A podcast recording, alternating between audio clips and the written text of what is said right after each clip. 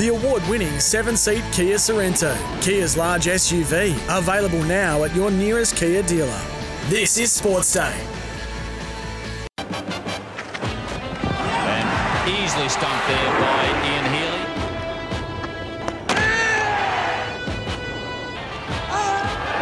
And a big appeal there from Ian Healy.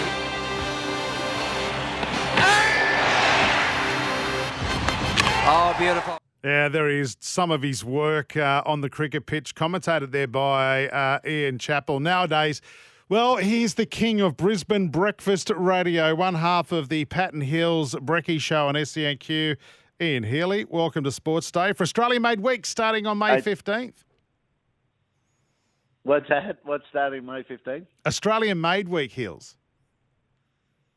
Well, what? Today? No, you May. talking Fi- about? no, it's the third. No, they're our sponsor. Hello. Are you on the source? You know, Oh. you know we're on the Oh, air. good. Right. You're not Yeah. out with Chris no, Johns, yes, are I you? did, but it. no, no, he's in America, so he's gone. No, he's. I'm Right, just so saying. Australia Made Week. That's good. Mate, listen, what do you think? Before we get into the cricket rubbish that's out at the moment, re the Poms bringing the boundaries in so they can get some runs uh, and support their Bazball concept. What do you think Yeah. of mine and Sats's idea, Magic Round? You know, we used to have the Thursday night game, Heels. We're, we're pro- proposing a parade of all the teams, minus Newcastle this year because they, they've got the bye, um, doing a parade down Caxton Street for the kiddies and families to get along. You know, Wayne riding a, a dolphin in some chaps, leading the parade Yep. in his 900th game. Thoughts, Ian Healy? Yeah, I, I think we should do something in the city. Um, I don't know whether it's Thursday or uh, too imposing on the teams that are here, but um, yeah, I, I like something. We, we should look at the Calgary Stampede, and uh, they do things through the town, and uh, just to make a bit bigger thing of it. But but yeah, yeah bigger bigger minds are onto that than us, aren't they? Yeah. Can't wait for the Ashes heels. Uh, you okay with the squad chosen? You you happy with it? Oh, I'm okay. Um, I, I think uh, we need a spinner that goes the other way. We've got two off spinners, Nathan Lyon and uh, Murphy, Todd Murphy. So uh, I don't think we need two offies. If you're going to have two offies, let's get a leggy or a, a left arm orthodox in there. Um, uh, I'm, yeah, we've got more batting batting reserves on the bench than bowling reserves. Um, so that's I, I wouldn't mind seeing Neser in the squad uh, and maybe have an all rounder. Have Mitch Marsh, if, uh, you know, playing in county cricket like Ness is, um, and so you can call on him if we need to. But we could be a little bit wasteful there, having two two all rounders that mightn't play and, and two batsmen, Renshaw and Harris, on the bench, as well as Inglis and Mitch Marsh. So there's four out and out batsmen if you wanted them like that, to, sitting there doing not much and not many bowlers, only Scotty Boland and the two spinners. Sporty Gav has texted in on our text line, listening to us on 2HD like he does every night. He says, Hey, Sats, Woogie and Heels, how can the selectors ignore Cam Bancroft's Sheffield Shield form and Hear, go with hear. Marcus Harris? Here, here. Well, there's y- yeah, and Michael Neser, far and away the best bowler in the Sheffield Shield this year. So um, they both got ignored. Um, so that, that they were gutsy selections. Um, Bancroft's footwork doesn't really thrill me in England. Uh, he gets squared up and knocked over a little bit. Um, so they want, might have been scared of that. Uh, he's over there, so he could be called upon at any time, I, I guess.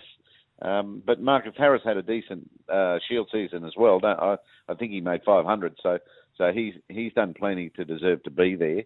Um, but I'd probably put Renshaw in before Marcus Harris if they need to replace uh, David Warner. But interesting, they got two opening batsmen sitting on the bench. Are they thinking that Khawaja and Warner are a bit wobbly and shaky? I don't know. Yeah, interesting. Um, we'll talk about the World Test Championship before uh, in a moment, but about these boundaries, these boundaries coming in heels. Uh, apparently, the rules state that it must be a minimum 59 metres from the centre of the pitch. Edgbaston, first test will be 60, 60 metres. This could easily backfire on England with, with the strength of our with our batting order. Yeah, I, I don't think it's going to help. I think it's a silly, overthinking piece of work uh, by England people. um, so, because they're they're massive hitters. They they can hit it as long as anyone. So I don't know. They certainly don't need that. But what this will create is miss hits going for six. So the bowler achieves uh, getting the batsman to make a mistake, and it still carries the rope. You know, which is which is false cricket. Hmm. Um, I'd, I'd like to. I thought the minimum, and it must be just the average, is 65, um, and and that, you know, th- these are female boundary lengths uh, that they're talking. These minimums. That's what the the women play to, and you know these men are way way uh, more powerful than that. You know, Harry Brook can hit it with the end of the bat to, to that far. So. So they just have to be careful. It's not going to help or hurt one side more than the other. But I guess I think we're going to have to bowl really aggressively and get at the bodies of these Englishmen, especially the top order.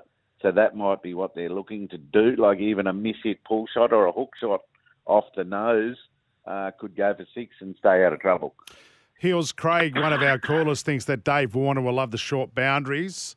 Um, do, do you Yeah. do you think he's an automatic selection for the World Test Championship and and that will be his audition for the Ashes? Albeit though, the World Test Championship, they're playing with a Kookaburra ball, and then of course you've got the Duke for the Ashes series, which he struggled Yeah.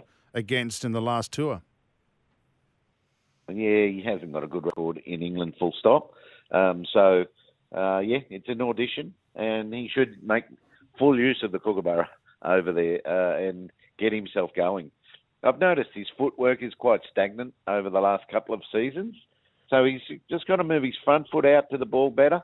He, he just plants his feet way too early and waits for a ball to come into a zone where he can swing at it rather than move to it or in behind it. Um, so uh, I'd like to see his footwork become much more versatile, and he'll be right then. His balance will be great. So, um, but yeah, make the most of the the uh, Kookaburra because it won't move around as much as the Dukes does, uh, and uh, then you'll get a game. But yeah, it's, it's an audition. The first game against India at the Oval in London on June 7, I think that starts, is uh, is his audition. I, I fear if he may, I don't actually fear, he, he's probably good enough to turn a corner when needed. But if he makes um, 21 and 19, what do they do with him, you know?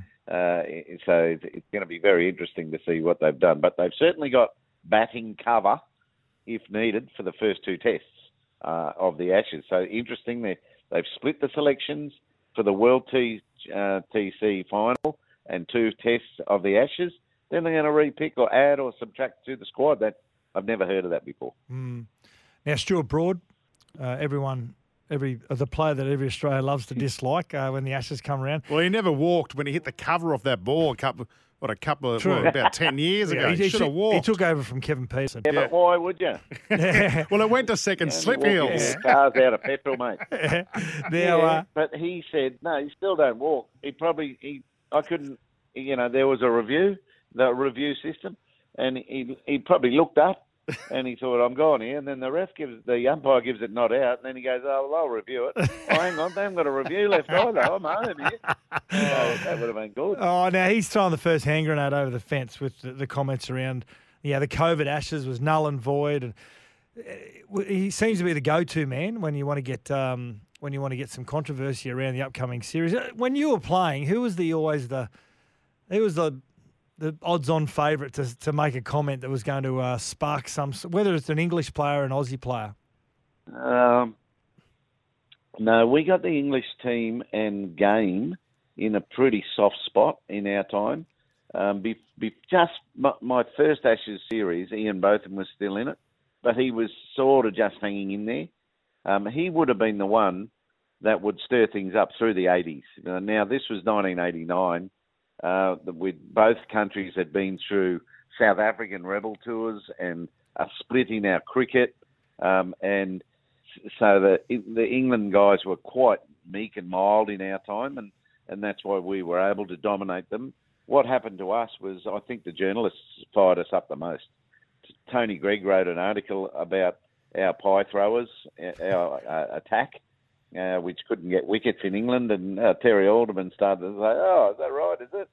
So, so we held that against Greigy all the, the whole tour, and our batsmen made a bucket load of runs. So it, rather than England, it, it was really the the journos who called us the worst to leave town. Hills, before we let you go, and by the way, happy birthday for Sunday. I I haven't wished you happy birthday yet, mate. What are you, 40 something now? Um, Thank you, Dave. No worries, mate. Can yeah, I? something like that. That'll- 59. Hey, can I just? I, I witnessed Hills tell a story a couple of weeks ago at, at a golf club. Uh, we had a Ronald McDonald House charity luncheon. He told this great story about the comeback win in South Africa. Hills, we've got a couple of minutes. Can you relive that story for our listeners? It's one of the best stories I've ever heard you tell, and and the way you described Warner, uh, uh, Warren, sorry, when he came to the crease was Warney. hilarious. Warney when he came to the crease. Oh, mate. So, uh, well, I was batting eight, and and we we'd turned the match around. That's for like we were we were 180 runs behind. They were basically none for 180 after day two. We were out for 130. They made 209 first, and they were none for 100. Right, so they were 180 in front of us, all 10 second wicket innings wickets in hand, and three days to go. We're in a bit of trouble here. Anyway, the next day, Dizzy Gillespie gets cleans them up for about another 80, 80 runs, and we've got to make 270 to win. I'm batting number eight. uh, Um, I'm I'm walking out to bat. Mark Waugh's out for 116. Well played, Junior. We'll be right, mate. We've got these 12 runs to win. Michael Bevan's out there. First ball, I'm out there. Bevo gets out. Oh, gee, where's and I'm not in very good form. So, so uh, Bevo's gone. Warney comes out the bat, and and he goes, I can't feel my legs. And I'm thinking, oh god, the dressing room's really nervous in there. And then I said, Warney, what's wrong with your helmet? And he says, yeah, I can't see anything out of this. And his grill was all crooked because he would have slammed it against the wall getting out last time, and he hasn't put it back on his head or hasn't checked that it was out of shape, right? Anyway, he makes three, and then he's the worst in swing batsman ever, and that's what Jacques Kallis is bowling real late in swingers. And he, he hits a three, and we need nine to win. And then he gets out LBW. Oh, God, now I'm getting nervous. I haven't had a hit yet. And Dizzy Gillespie comes out the bat, and uh, Dizzy just just block this over out, mate, and I'll see how I go. Anyway, he he did that, and then uh, I happened to hit a a four, and then I, that left us five to win. And I, I thought, oh, I'll, I'll fiddle something through through slips, you know, and get it down to third man for four. Surely between all of us, we got McGrath left yet. We can make one. It was that nerve wracking. Anyway, I hit a stick. I hit a stick, so just flicked it off my legs, and and we just could not believe it. It was a great feeling. That that was it. But Warney was a classic. He, he was. That's Warren, isn't it? He rushes out, can't see anything, slogs a three, gets out, and it goes into the dressing room and probably bemoans it's his helmet's fault. You know, but yeah, it was a good day. One of Australia's great victories, though. One of the one People- of the great and a lot wins. of people, as I said on the day, Jay, yeah, yeah, a lot of people say to me, "Oh, what about that hundred you made in Port Elizabeth?" I made ten. Oh, Hills, we love you, mate. Listen, we better let you go. You've got to go for breakfast tomorrow on SENQ. You and Mark Braybrook tomorrow. Big show.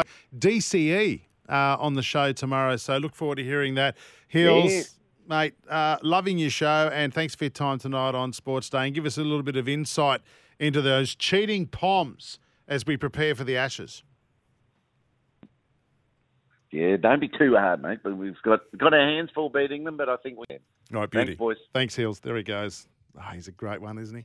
I love his his memory and recollection of every ball from his career. He knows every ball that he's either faced Oh. or someone else has faced. Is he's one of the great storytellers. Uh, he t- he put a bit of colourful language around that story at this at this golf lunch. Was, and like he did say earlier, he goes, "Oh, we got we got McGrath in the sheds.